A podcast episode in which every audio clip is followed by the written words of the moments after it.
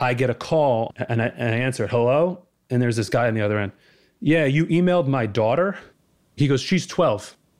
And I was like, oh, okay, you know, sorry about that. And he goes, yeah, listen, everything's all right, but you got to answer me this one question. Why does she come home from school and say that she needs a manager? And I'm like, well, I don't know. Maybe it's because she has 900,000 fans on TikTok. There was a time when most adults didn't know what TikTok was. If you haven't heard of TikTok, TikTok is the most addicting app in the entire world. If you get it, I'm warning you, you will be on it for four hours just scrolling through your For You page. Most people still don't know the real story. One day I was on Caltrain from uh, Mountain View to San Francisco. And on that train, there were lots of high school students, and I was observing their behavior. How two mysterious tech founders from China captured the attention of an entire generation.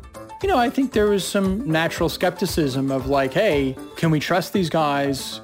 We've had issues in China with intellectual property. Infiltrated American pop culture you identify a couple whales, you pay them for a certain number of posts, and then sort of a flywheel from there. Because you know the internet is like a is like high school cafeterias. The second the popular kids do it, everyone wants to get in. Went to battle with Facebook and other Silicon Valley giants. And when I brought up the Chinese internet companies, I think that that's a real uh, a real strategic and competitive threat.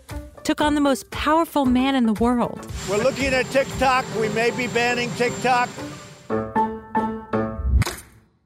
This season on Foundering, we'll take you behind the scenes of TikTok with exclusive interviews of creators, investors, and employees, including the CEO of TikTok's controversial Chinese parent company, ByteDance. You'll see what it was really like inside the company after TikTok landed on Donald Trump's hit list and nearly lost it all.